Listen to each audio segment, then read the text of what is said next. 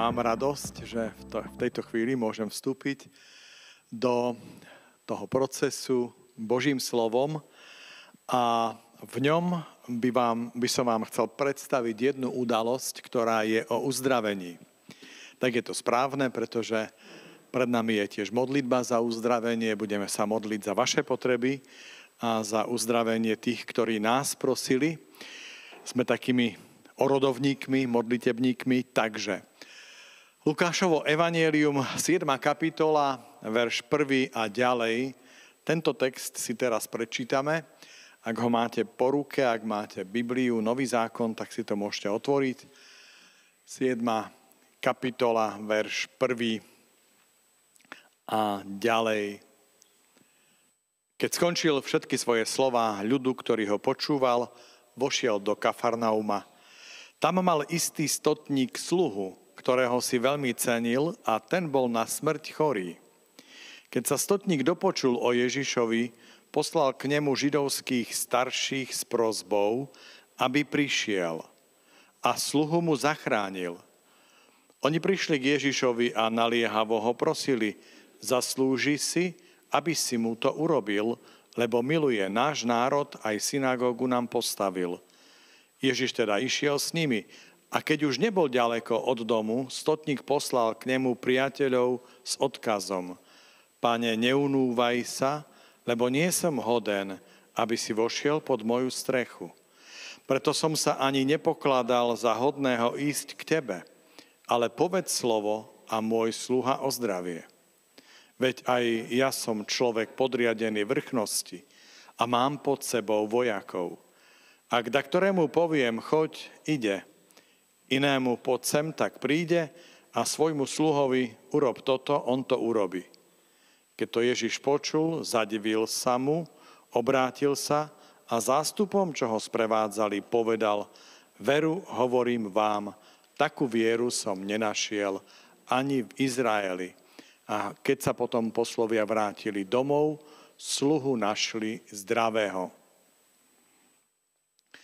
Je to taký veľmi zaujímavý text, Určite ten začiatok je taký, pri ktorom by sme sa zastavili, pretože Ježiš na záver chváli vieru toho stotníka.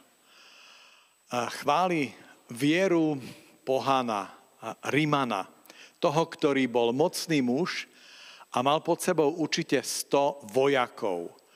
Mal, bol mocný, ale zároveň tiež bol určitou autoritou, pretože najprv posiela Židov, potom posiela priateľov, čiže má, takých, e, e, má takú partiu dobrých, e, dobrých okolo seba, ale má chorého sluhu. A to je tiež také podivuhodné, také zaujímavé, že on, ktorý je mocný muž, hľadí s láskou na toho, ktorý je sluhom a chce mu pomôcť. Hľada, ako to urobiť a preto posiela tých starších Židov a tých mocných Židov tiež za Ježišom.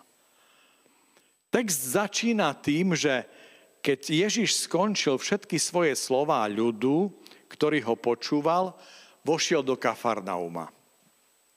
A tak si hovorím, že tento, táto prvá veta nás spája s tým predchádzajúcim. A to je s tým, čo Ježiš robil. Čo Ježiš robil? Ježiš kázal. Ježiš kázal a on, jeho slovo bolo na vyučovanie. Text, ktorý my nepoznáme, ale predtým nám hovorí o Ježišovi, ktorý zhromaždil tisíce a im kázal. A vyučoval ich, formoval ich. Jeho slovo bolo na formovanie, na vyučovanie. Veľmi dôležité. Hovoril v autorite. A teraz sa tu situácia ako keby mení. Vtedy hovoril Ježiš a my sa pýtame, čo s tým. Tak ako aj my. Keď počúvame Božie slovo. Čo sa s ním deje v nás? Ale Ježiš nám predstavuje ako keby takú druhú mincu. Druhú stranu mince. On je ten, ktorý počúva človeka. Ako keby sa to prehodilo teraz. Za Ježišom prichádzajú najprv židovský starší s prozbou. Najprv je to jedna partia, ktorej on načúva. Hovorí človek. Človek prichádza k Bohu. Človek prosí Boha. A Boh čo robí?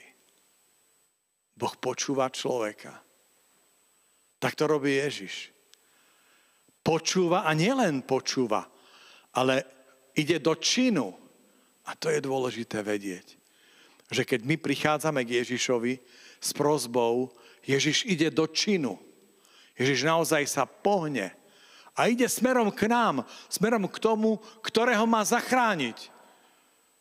Som si povedal, že určite Ježiš skončil ťažkú prácu, to možno boli, boli to hodiny, keď vyučoval, vyučoval, prišiel do Kafarnauma, prišiel do domu Petra, tam si sadol, chcel si oddychnúť, už mal dobrú kávičku na stole a možno aj niečo pod zub a zrazu je tu partia, ktorá ho volá poď.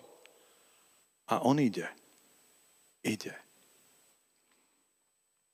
To nie je všetko. Ide a už je blízko pri dome toho stotníka, už možno ten dom vidí, už je blízko pri tom, pri tom, ktorý je chorý a potrebuje jeho pomoc. A zrazu prichádza ďalšia partia a to sú, text hovorí, priatelia toho, toho stotníka. Aj tých posiela stotník a Ježiš čo robí? Tí hovoria, pane, Stotník hovorí, páne, neunúvaj sa.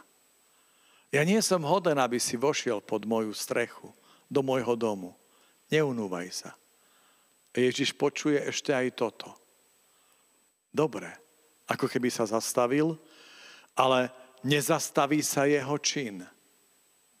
Nezastaví sa jeho čin. Tu sa deje čosi úžasné. Pretože keď si vieme predstaviť mocného muža, toho stotníka, tak tento text nám predstavuje niekoho a stotník sám je to, ktorý nám predstavuje ešte mocnejšieho muža.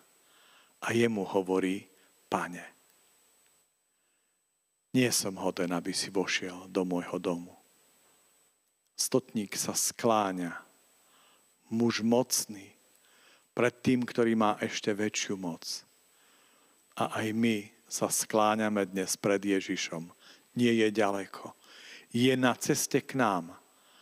A aj keby sa nepriblížil k nám úplne tak, že otvorí dvere a vojde do našej obývačky, ale jeho moc zasahuje.